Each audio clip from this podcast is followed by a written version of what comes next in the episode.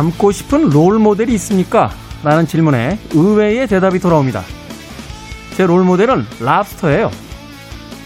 탈피를 반복하며 성장하는 랍스터. 속살이 커져서 자신을 둘러싼 껍질이 답답하게 느껴지는 때가 오면 스스로 껍질을 깨버리는데요. 그 다음 다시 말랑말랑한 속살이 두껍고 단단해질 때까지 성장하고 다시 또 껍질을 부수기를 반복하며 점점 커집니다. 2020년 한 해의 허물을 탈피하고 새로운 성장을 준비하는 시기. 노화가 아닌 성장을 반복하는 랍스터의 삶을 기억해 봅니다.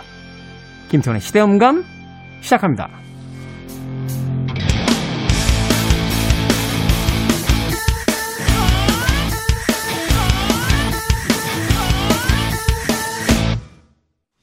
그래도 주말은 온다. 시대를 읽는 음악 감상의 시대음감 김태훈입니다. 저희 대학 다니던 시절에요. 어, 대학생이라면은 입학과 동시에 읽게 되는 책이 한 권 있었습니다. 껍데기를 벗고서 라는 책이 있었는데 바로 이 랍스터의 이야기와 아, 근접해 있는 이야기가 아닐까 하는 생각이 듭니다. 스스로 껍질을 깨야지만 하나의 우주가 아, 펼쳐진다. 새로운 성장을 이룰 수 있다. 하는 이야기. 아마도 귀에 못이 박히도록 들어오지 않았나 하는 생각이 듭니다. 이런 이야기를 조금 재미있게 표현한 사람들도 있죠. 껍데기를 내가 부수면 병아리가 되고 남이 부수면 후라이가 된다. 이야기도 있었는데 스스로 성장하는 랍스터처럼 자신의 한계를 극복하는 오히려 이 한계를 극복한다는 것은 위기 상황에 더욱 우리에게 필요한 어떤 능력이 아닐까 하는 생각을 해보게 됩니다. 랍스터는 갑각류죠? 껍데기가 딱딱한. 예전에 친구들하고 이야기하다가 세상에서 가장 맛있는 음식이 뭘까? 하는 걸 가지고 논쟁을 벌인 적이 있어요. 뭐, 세계 몇 대 요리 이런 거 있잖아요. 뭐, 오리 간 요리, 뭐, 버섯 요리, 뭐, 상어 지느러미 요리, 뭐 이런 이야기 하는데, 어떤 친구 한 명이 그 랍스터하고 게 요리가 가장 맛있다. 라고 그래서 근거가 뭐냐? 라고 이야기했더니 얼마나 맛있으면 모든 생물체가 와서 계속 찝쩍거려가지고 껍데기가 딱딱해졌겠느냐 하더군요. 나름 진화론에 근거한 네, 주장이긴 했습니다만 묘하게 설득력 있는 어, 그 이야기가 좀 우스갯소리처럼 느껴지긴 했습니다만 묘하게 설득력이 있었던 그런 이야기도 했습니다.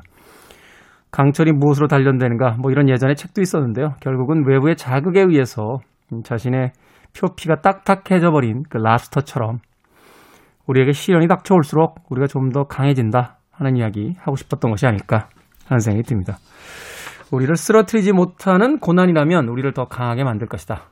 라고 하는 명언도 생각이 나는 2020년의 마지막 주말입니다. 자, 김태원의 시대음감, 시대 이슈들 새로운 시선과 음악으로 풀어봅니다. 토요일과 일요일, 제1라디오에서는 낮 2시 5분, 밤 10시 5분 하루 두 번 방송되고요. 한민족 방송에서는 낮 1시 10분 방송이 됩니다. 팟캐스트로는 언제 어디서든 함께 할 수 있습니다. 자, 랍스터 이야기 나온 김에 언더달의 랍스터.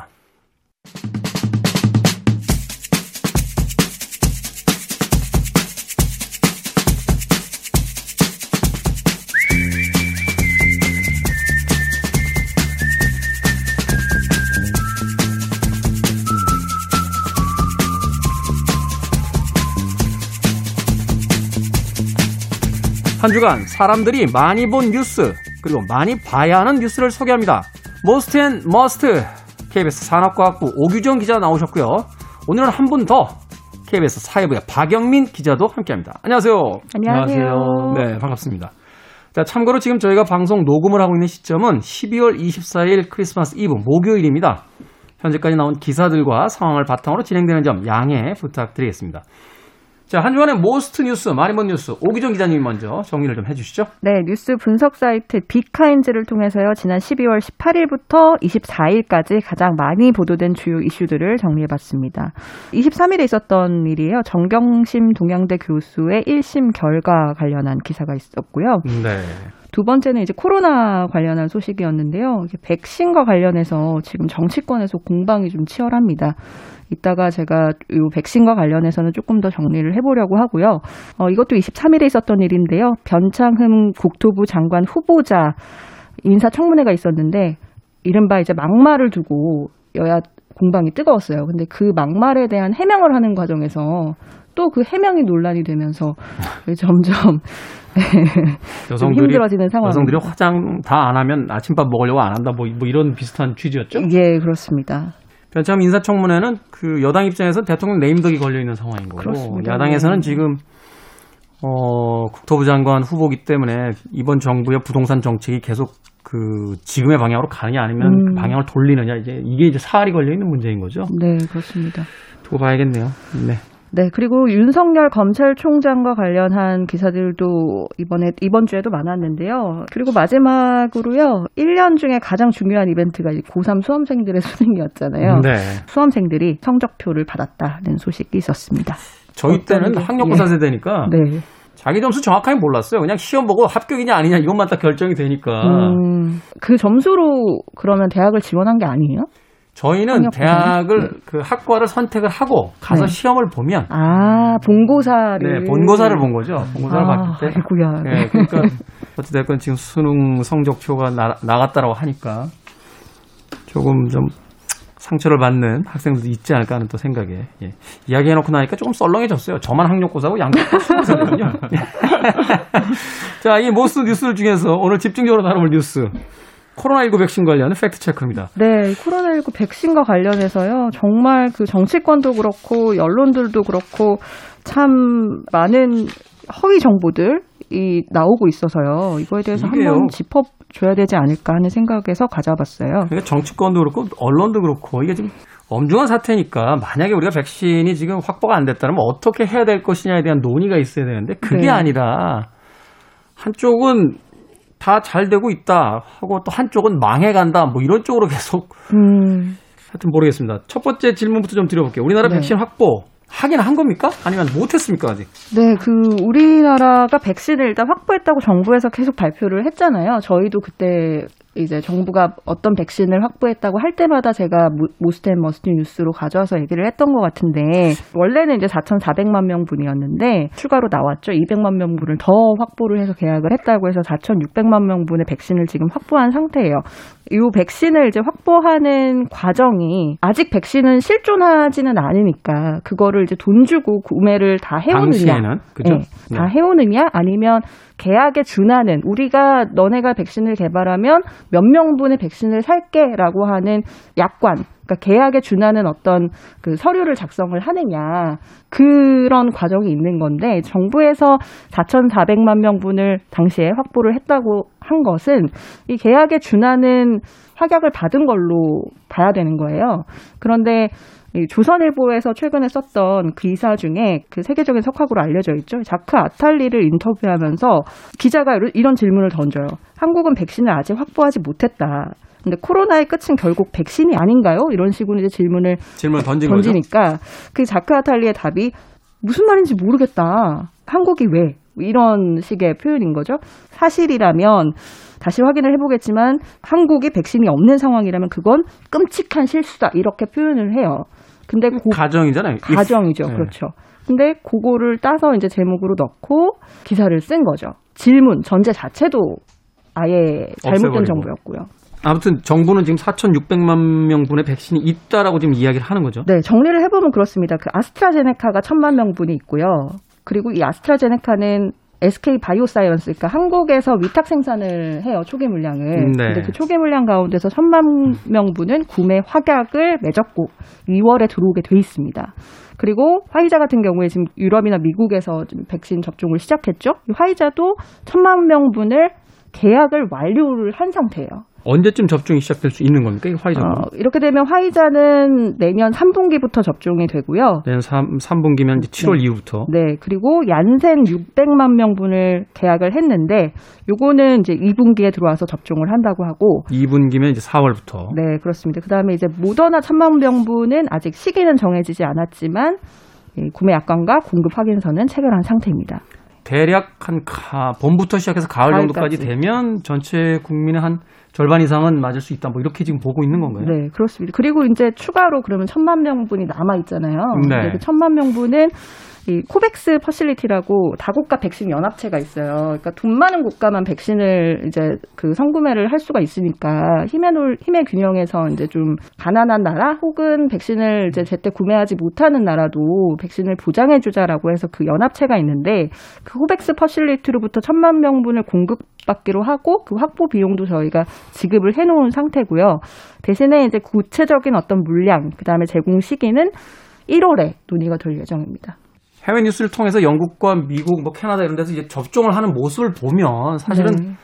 마음이 급해지기도 하고 또 한편으로 왜 우린 지금 바로 못 맞나 이런 생각을 하기 마련이거든요. 네, 그것 때문에 나왔던 여러 가지 비판 보도들 중에 우리 정부가 너무 K 방역에 취해서 K 백신이나 K 치료제만 만드는데 투자를 해서 이 결국에 해외 백신을 수입하거나 도입하는 데는 좀 최선을 다하지 않은 게 아니냐 이런 네. 비판들이 나왔어요. 일정 부분 맞는 측면도 저는 있다고 보는데 정부가 모던- 인정한 부분도 있죠. 네, 모더나나 화이자 같은 부분이 이제 임상 시험이 빨리 진행이 되면서 해외에서 먼저 접종을 시작을 했잖아요. 아스트라제네카는 상대적으로 뒤처진 게 사실이고 네. 그 내용들을 보면 사실 7월까지는 이 아스트라제네카가 다른 제약회사보다는 백신 개발이 조금 더 빨리 진행이 되고 있었던 건 사실이었던 것 같고 그리고 이제 9월에 삼상 임상 시험 중에 실험자 한 명한테 어떤 부작용이 나타나서 일시 중단하는 사태가 있었죠. 그렇죠. 그때부터 정부에서도 모더나나 화이자 같은 그런 해외 백신을 도입을 하려고 그때부터 좀 시작을 했던 게 결과적으로는 이렇게 좀 늦어진 게 아니냐 이런 비판들이 있, 있기는 합니다. 그러네요. 뭐 100% 어, 잘했다고만 볼 수는 없는 부분이 분명히 있는 것 같습니다.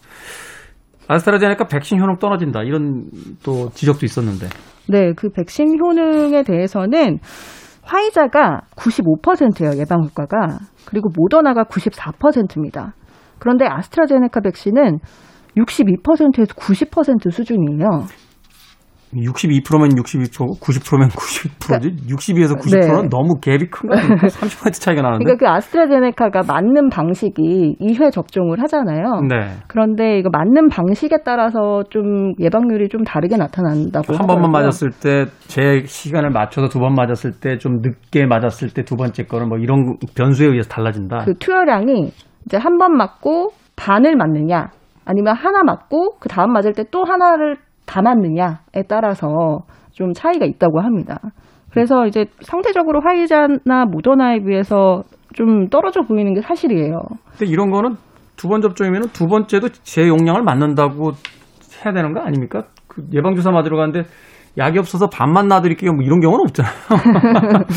사실 중요한 건 백신이 예방 효과가 있냐 없냐 이게 좀 중요할 것 같은데 세계 보건기구에서는 이게 50%만 넘어도 사실 예방 효과로는 충분하다 이렇게 얘기를 하고 있습니다. 그리고 우리가 해마다 맞는 독감 예방 접종도 예방 효과는 한 70% 수준이라고 해요. 예방 효과가 50%만 넘어도 충분하다는 건 이제 전 국민이 다 맞았을 때 네. 50% 정도가 되면 이제 과반수가 넘어가기 때문에 그게 이제 말하자면 실질적인 집단免疫효과가 있다 이 얘기를 하는 것 같은데 제가 우스갯소리로 그런 이야기도 했는데 제 평생에 이렇게 주사 맞고 싶었을 때는 없었다고. 보통 백신이 개발되는데 최대 10년 정도가 걸리는데 그거를 지금 1년 안에 빨리 개발한 상태이기 때문에 그렇죠. 이거에 대한 부작용이나 이런 것들이 완전히 규명되지도 않았기 때문에 그 안전성에 대한 우려 그리고 과연 이 어떤 예방 효과라는 게 정말 90%에 달하는지도 꾸준히 검증해야 되는 대상이기도 하잖아요. 백신이 개발하는데 한 10년 정도 걸린다는 거는 이제 그 약을 개발하는 것도 개발하는 거지만 그 기간 동안 이제 계속 임상을 해서 부작용이 과연 맞았을 때 그때뿐만이 아니라 몇 년이 지난 뒤에도 혹시 부작용이 나오는지 이제 그거를 계속 검토해 본다는 그런 의미가 있을 텐데 어찌 됐건 이제 급선무는 백신을 확보하는 거고 그 안정성을 우리가 또 검토해 보는 건데 정치하시는 분들이나 또 언론에 계신 분들 그런데 별로 관심 없는 것 같아요. 어, 어느 한쪽은 망해라라는 쪽으로 지금 양쪽에서 이걸 정치 쟁점화 시켜서 지금 네. 다뤄지고 있는 것 같은데 좀 그러지 말았으면 좋겠습니다. 국민들만 더 불안합니다. 자, most 뉴스 오기정 기자가 짚어주셨고요. 자, 이번 주에 must 뉴스 어, KBS 하이브의 박영민 기자가 가져온 기사가 있습니다. 어떤 기사입니까? 네, 그 경북대학교 실험실에서 지난해 12월 27일에 어떤 시료를 폐기하는 과정에서 폭발 사고가 났는데 네. 이 사고로 거기 안에 있던 학생 다섯 명 중에 네 명이 다쳤고 특히 어, 두 명, 그 가운데 또 대학원생 임모 씨 같은 경우는 전신의 80% 아, 3도 화상을 입고 지금까지 이제 병원 치료를 받고 있는데 삼도 화상이면 중화상이네요. 중화상이죠. 네. 네, 치료비가 아직까지 지급되지 않은 부분이 있어서 학교 측이 낸다고 했던 그거에 대한 이제 쟁점을 다뤘던 기사입니다. 아니 이게 대학 실험실에서 사고가 났는데 치료비가 지금 지급이 안 됐다는 건 뭡니까? 어찌됐건 학교 실험실에서 했으면 이제 학교가 이 정도 책임이 있을 거고 학교가 또 보험사라든지 이런데 보험을 들어놨지 않았을까요?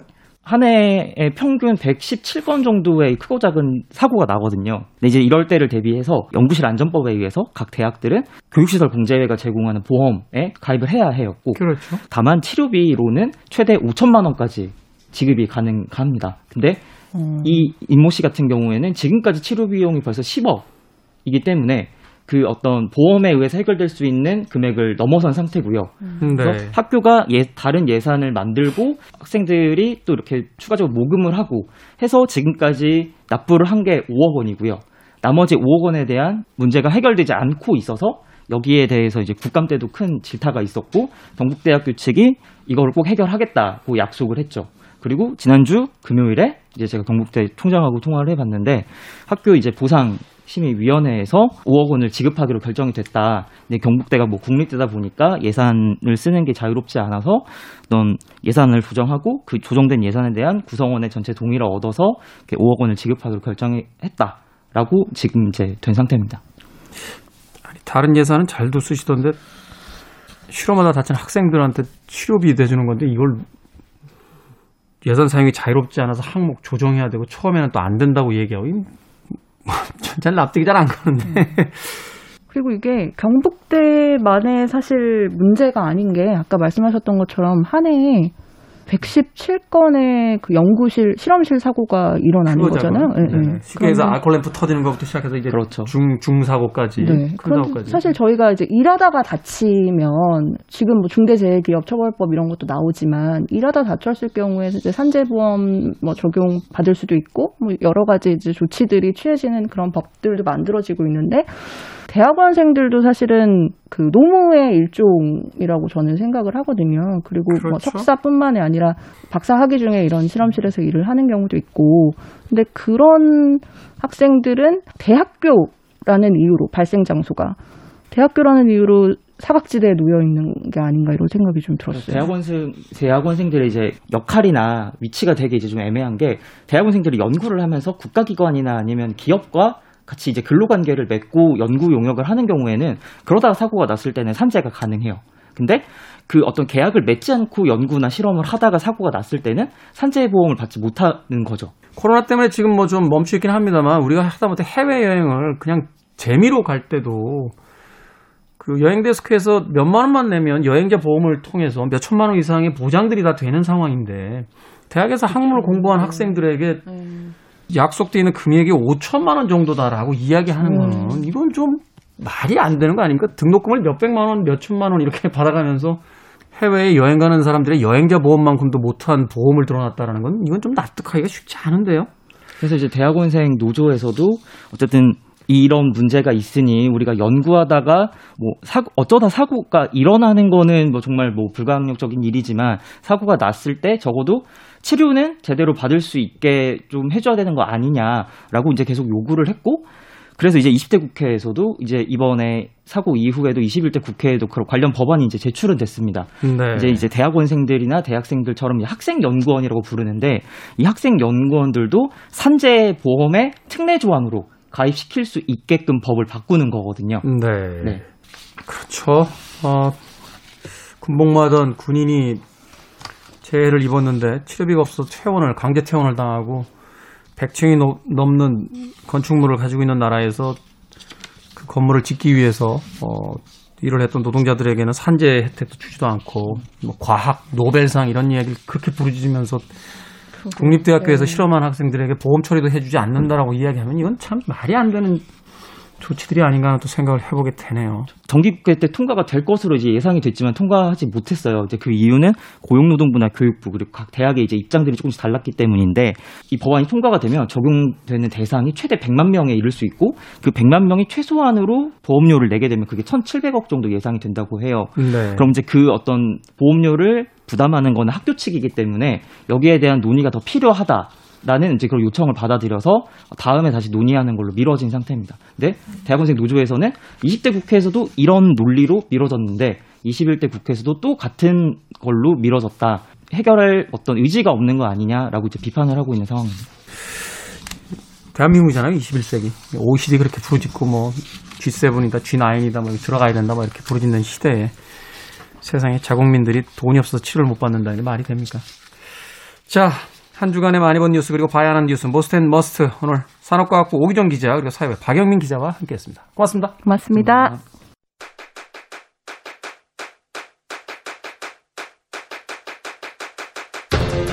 그래도 주말은 온다. 김태원의 시대 음감.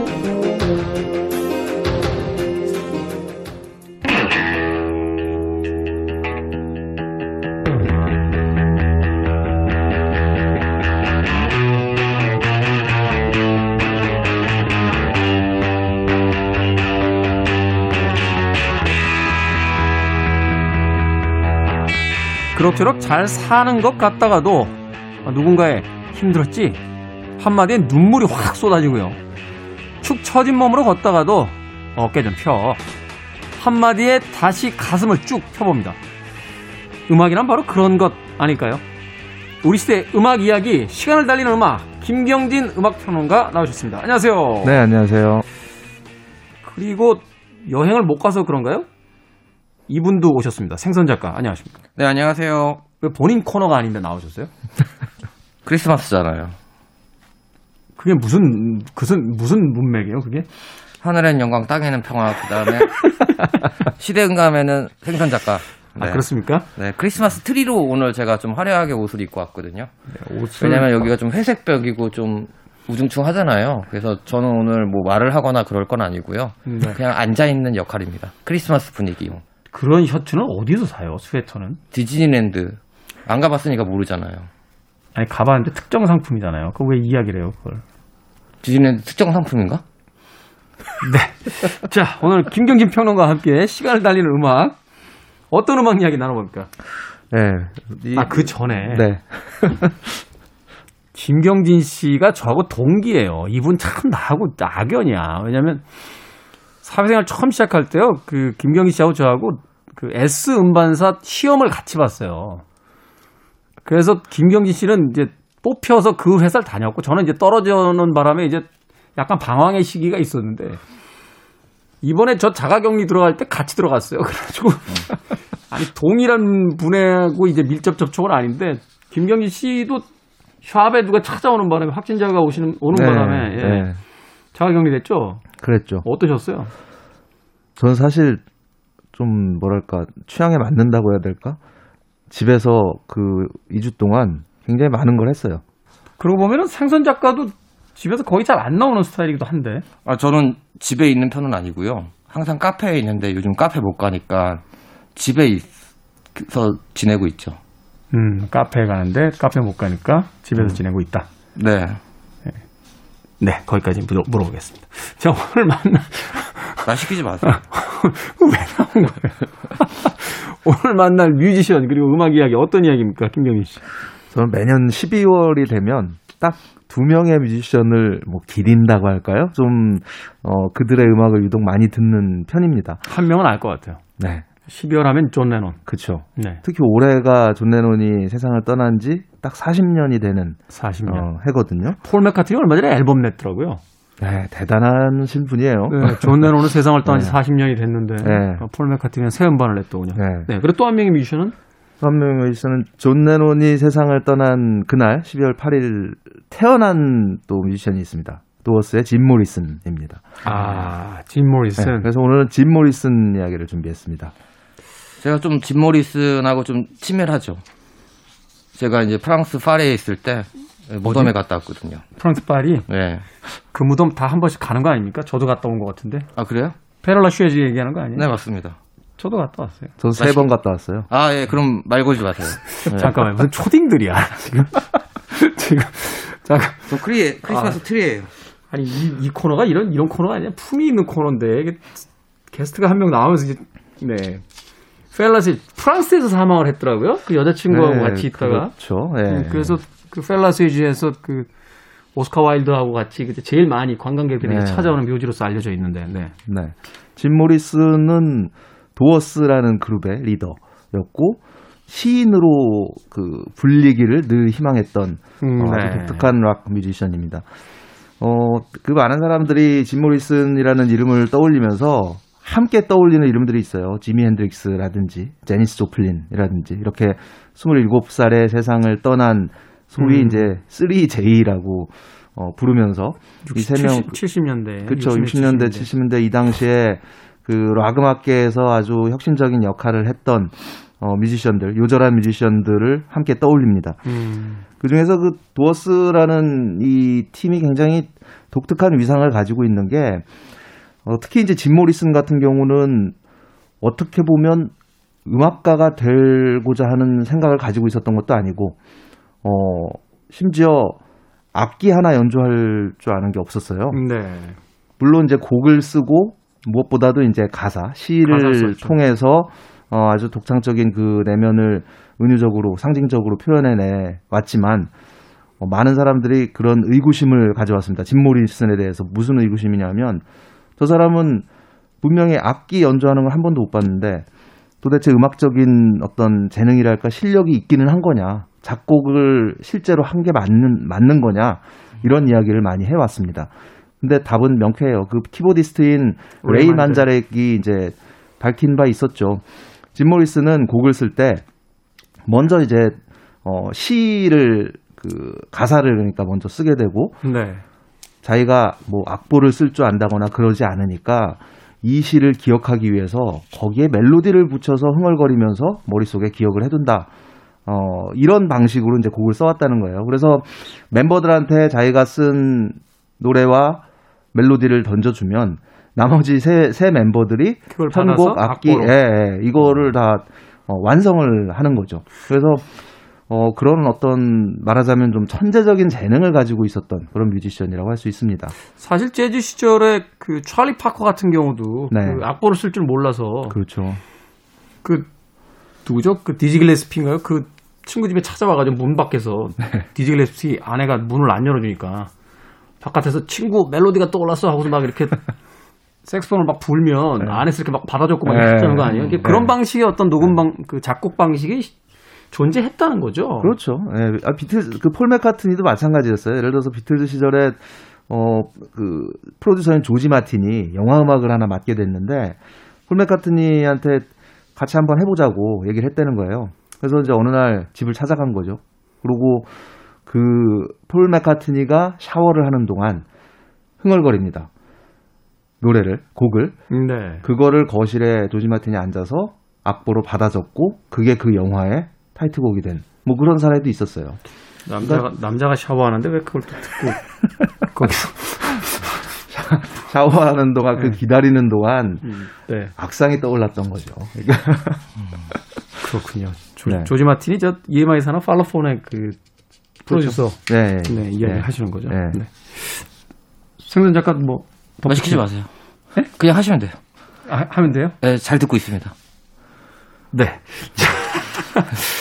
짐 모리슨 12월에 이제 탄생한 네. 어, 소위 3J라고 하는 지미 핸드릭스, 제니스 조플린 그리고 어, 짐 모리슨 이렇게 세 명을 이야기한다. 공교롭게 셋 다 27의 나이에 세상을 떠났고 네, 그때부터 이제 27 클럽이라고 해서 그 그렇죠. 27의 요절한 네, 사람들 에이미 와인하우스나 뭐 이제 커트 코베인 같은 그렇죠. 사람들이 이제 네, 이 거론이 되는데 그 중에 이제 핵심인 짐 모리슨에 대한 이야기 네, 그렇습니다. 나눠보고 있습니다. 그 음악을 하나 먼저 들어보는 게 좋을 것 같아요. 음악 하나 들어보죠. 어떤 음악? 네, 도어스의 아마도 그 상업적으로 성공한 가장 크게 성공한 곡이라고 볼 수 있죠. Light My Fire라는 곡인데 Come on baby, light my fire 이렇게 그렇죠. 나오죠. 네. 저 이거 티셔츠 있어요. 아티아스? 네, 이 노래말이 적힌 티, 티셔츠가 있어요. 어, 네, 부럽습니다. 예, 불란서에 있었었습니다. 예. 잠깐만. 불란서. 생선 작가 상대적으로 우리하고 있을 때 이제 굉장히 젊은 피인데 이제 생선 작가도 시간은 어쩔 수 없네요. 불란서라니요. 뭔가 프랑스보다 좀 더 어감이 좀 있어 보이지 않나요? 요새 요새 젊은 세대들 불란서라고 그러면 잘못 모르더라. 알아들을 것 같아요. 네, 이 Light My Fire는 도어스의 1967년 데뷔 앨범에 수록된 곡이고, 어, 뭐 빌보드 차트 1위부터 그냥 이 데뷔 싱글로 거의 전 미국 그리고 전 세계를 어, 들썩들썩하게 했던 당시에 거의 굉장한 히트를 했던 곡인데, 어, 독특하게도 그 당시가 또 이제 사이키델릭 음악 시대잖아요. 그래서 어떤 그렇죠. 사이키델릭 스타일의 어, 연주 그리고 재즈적인 어떤 그 improvisation이라고 그 즉흥, 즉흥 연주. 네. 즉흥 연주가 아주 어, 멋지게 두드러지는 그런 작품인데 원래 한 6분 30초 되는 아주 긴 곡이에요. 근데 어, 다는 못 들을 것 같고 중반부 그 레이 만자렉의 아주 멋진 오르간 솔로 부분까지만 어, 들어보겠습니다. 뭐 몇몇 평론가들은 사실 도어스라는 팀은 짐 모리슨이 아닌 레이 만자렉의 팀이다라는 이야기를 하기도 하는데 그렇죠. 예, 네. 키보드를 맡고 있었던 레이 만자렉의 그 멋진 오르간 연주까지 자 Light My Fire 짐 모리슨과 레이 만자렉 도어스의 음악으로 듣습니다. 짐 모리슨의 전설적인 voice 그리고 레이 만자렉의 아주 경쾌한 사이키델릭 락 어, 전자 키보드의 연주 도어스의 Light My Fire 들으셨습니다. 예전에 이 도어스라고 하는 영화 나왔었잖아요. 네, 올리버 스톤 감독의 영화가 네. 있었죠. 거기 올리버 스톤이 사실 이제 60년대 히피이고 또 베트남 전쟁 세대고 뭐 네. 락그 매니아고 막 이러다 보니까 그렇죠. 도르스의 전기영화를 만들었었는데 네. 그때 말킬머인가요? 발킬머. 네. 똑같이 생겨가지고 아 정말 짐 모리슨하고 네. 그 싱크율이 정말 대단했었어. 했었죠. 아니 영화 역사상 그런 싱크는 처음 본 것 같아요. 저 깜짝 놀랐어요 영화 보다가. 그러게요. 그래서 그 스스로 좀 그 노래 연습도 막 하고 그래가지고 노래도 영화 내에서 직접 불렀는데 어, 음색까지도 그 짐 모리슨과 흡사한 그런 어, 그, 그래서도 굉장히 또 화제가 되기도 했었죠. 근데 영화 자체는 굉장한 혹평을 받았어요. 특히 도어스의 그 남은 멤버들 레이 만자렉과 존 덴스모어, 로비 크리거 이 세 사람은 이 영화를 극도로 거의 뭐 혐오하다시피 했다고 해요. 네. 왜냐하면 음, 왜곡을 너무 많이 시켰다. 음. 그러니까 좀 극적으로 드라마틱하게 뭔가 좀 꾸미기 위해서 실제로 짐 모리슨이라는 인물의 모습과는 모습보다는 훨씬 더 과장되게 이 약간- 그려서 뭐랄까 좀 그 신비화 시켰다고 해야 되나요? 그막 그렇죠. 그래서 그 저 저는 얼마 전에 이 영화를 굉장히 오랜만에 다시 봤거든요. 근데 저는 어렸을 때 옛날에 극장에서 봤을 때 어, 정말 감동받고 굉장히 좋아했었는데 다시 보니까 너무나 허술한 거예요. 영화 자체가. 음. 그래서 어, 아 이게 또 그 멤버들이 좀 안 좋아했던 이유가 있구나 이런 생각을 했었습니다. 사실 이제 비틀즈 그 영화에 대해서도 그 해산 뒤에 멤버들이 막 이상하다고 영화 막, 막 그렇게 얘기도 하기도 했었는데 사실은 이제 그들의 실제 모습보다는 이제 그 팬으로서의 어떤 팬심들이 좀 더 많이 들어가고 좀 네. 이렇게 좀 신비화시킨 그런 경향도 없지 않아 있었던 영화가 아닌가 그러게요. 생각 해보게 됩니다. 그 네. 도어스의 그 Light My Fire가 이제 싱글로서 굉장한 성공을 거뒀다면 어 도어스가 이제 LA 로스앤젤레스에서 결성이 되고 활동을 펼쳤던 팀이잖아요. 그 UCLA 대학 영화과에서 이제 만난 친구들이었고 근데 어 그 LA 클럽 씬에서 도어스라는 이름을 가장 먼저 어, 유명하게 만든 그런 곡이 하나 있어요. 그리고 또 Light My Fire와 더불어서 많은 사람들이 도어스 하면은 떠올리는 곡, The End라는 곡이 있습니다. The End. 예, 한 12분 정도 되는 굉장히 긴 곡인데 뭐 다른 부분 그 곡 자체도 그렇지만 무엇보다도 좀 후반부에 오이디푸스 컴플렉스와 관련된 그런 내용을 직접적인 가사로 표현한 어, 그 부분이 또 이제 논란이 됐고 덕분에 우리나라에서는 한동안 오랫동안 그 금지곡으로 어, 지정이 됐던 곡이기도 하죠. 네. 근데 이 곡이 당시에도 물론 이제 그 화제를 불러오고 인기가 있기도 했지만 1979년에 프랜시스 포드 코폴라 감독의 영화 지옥의 묵시록이라는 이 영화의 오프닝 장면에서 너무나 인상적으로 사용이 되면서 오프닝 장면이 그 지금도 기억나는데 저 마틴 쉰이 이렇게 약간 방에서 맛이 가 있잖아요. 그렇죠. 예. 그 장면부터 시작되잖아요. 네. 네. 그 정글에 이제 네이팜탄이 떨어지, 떨어지고 이제 불길이 막 올라오면서 어, 이 등장하는 음악이 이 The End라는 네. 곡입니다. 그래서 이때 이 영화가 재밌는 게 프랜시스 포드 코폴라가 짐 모리슨의 학교 과 선배예요. 그래서 한 1년인가 2년 정도 선배인데 아, 그러고 보니까 우리나라의 하길종 감독도 선배겠네요. 네, 그쵸, 어. UCLA 네, 그 네, 영화과가 네. 있었으니까. 그렇죠. 어. 네, 네. 학벌 문제 타파해야 됩니다. 사과드리겠습니다. 네. 네. 사과, 조심하십시오. 사과드리겠습니다. 네. 그래서 코폴라 감독의 영화를 통해서 The End가 어, 10여 년 후에 다시 인기를 얻게 되는 거죠. 그리고 음. 아까 이제 언급했던 로- 올리버 스톤의 영화가 91년에 개봉이 됐었으니까 또 10여 년이 지나고 다시 도어스의 붐이 세계적으로 어, 분 그런 계기를 이루기도 했습니다. 이렇게 지옥, 예. 지옥의 묵시록에 삽입된 버전이 좀 그 오리지널 곡을 약간 편곡을 아니 편집을 새롭게 한 믹싱을 다시 한 버전이거든요. 그래서 네. 그 버전으로 오늘 준비했습니다.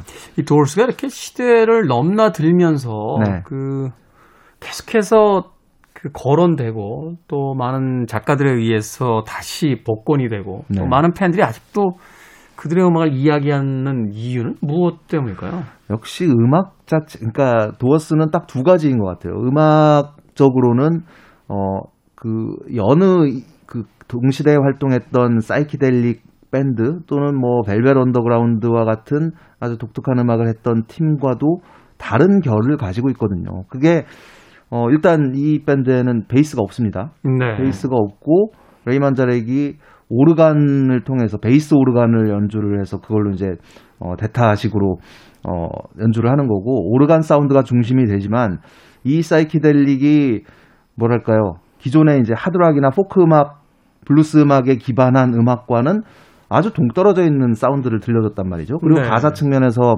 짐 모리슨이 스스로 존경했던 프랑스의 뭐 랭보라든지 보들레르라든지 이런 시인들로부터 영향을 받은 상징주의 굉장히 시인들. 상징적인 예, 아주 독창적인 그런 그 표현력 어, 이런 요소들 때문에 어, 시대를 초월해가지고 계속 거론이 되는 게 아닌가 하는 생각이 드는데 어, 사실 솔직히 말씀을 드리면 지금 도어스의 사운드를 들으면 촌스럽죠. 왜냐하면 50년 전에 그 당시에 그 문법이랄까요? 이게 이제 어, 피할 수는 없으니까. 뭐라고 할까요? 좀 순진해 보이죠 사운드가 네, 빈자리가 네, 많고 네. 네. 굉장히 정말 어, 순진, 순박해 보이는 그런 사운드이긴 한데 사실은 그 멜로디 라인도 어떻게 보면 굉장히 독특합니다.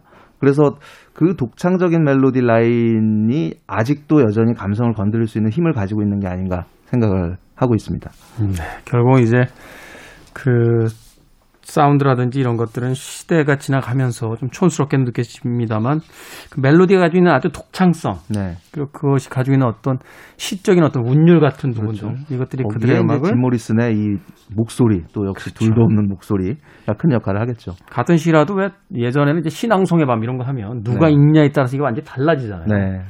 그러니까 이제 그런 부분에서의 어떤 보컬로서 기능하는 어떤 아티스트의 어떤 역량 이런 것들이 그들의 이름과 그들의 음악을 아직까지도 우리 곁에 남겨놓고 있다라고 이야기를 해주셨습니다. 저도 얘기해도 돼요? 네, 이제 마무리 해 주세요. 아, 왜 도어스의 음악이 요즘 시대에 다시 막 화자가, 회자가 되는 거 제가 생각해 봤는데요. 요즘 밴드들 중에는 음악은 좋은데, 이렇게 음악을, 노래를 들었을 때 이미지가 그려지거나 뭔가 이런 위대하게 느껴지는 그런 좀 밴드가 많이 없는 것 같아요. 존재감을 드러낼 수 있는. 네, 그러니까 카리스마 있는 뭔가가 없어요. 그렇기 때문에 자꾸 옛날에 활동했던 밴드들한테 더 관심을 가지고 더 고- 많이 들으려고 하는 것 같아요. 젊은 사람들이. 사실 이제 그 얘기가 참 인상적으로 좀 들렸던 게 뭐냐면 그 시대와 불화했지만 시대를 이야기하려고 했고 네. 또그 시대를 벗어난 음악이 아닌 시대와 계속 그 접점을 만들면서 그렇죠. 그것을 싸우건 혹은 해석하건 네. 그 시대의 어떤 자기들의 이야기를 계속 담으려고 했던 네. 그런 시대 정신이 지금까지 역설적으로 남아 있는 게 아닌가 하는 생각이. 듭니다. 알겠습니다. 오늘 1943년 12월 8일에 출생한 도울스의 짐 모리슨에 대한 이야기 시간을 달리는 음악에서 김경진 씨 그리고 생선 작가 네, 김동영 작가가 아, 같이 이야기를 나눠 주셨습니다. 자, The End 들으면서 두 분과 작별 인사하겠습니다. 고맙습니다. 네, 고맙습니다. 네, 안녕히 계세요. 저도 인사드리겠습니다. 지금까지 시대음감의 김태훈이었습니다. 고맙습니다.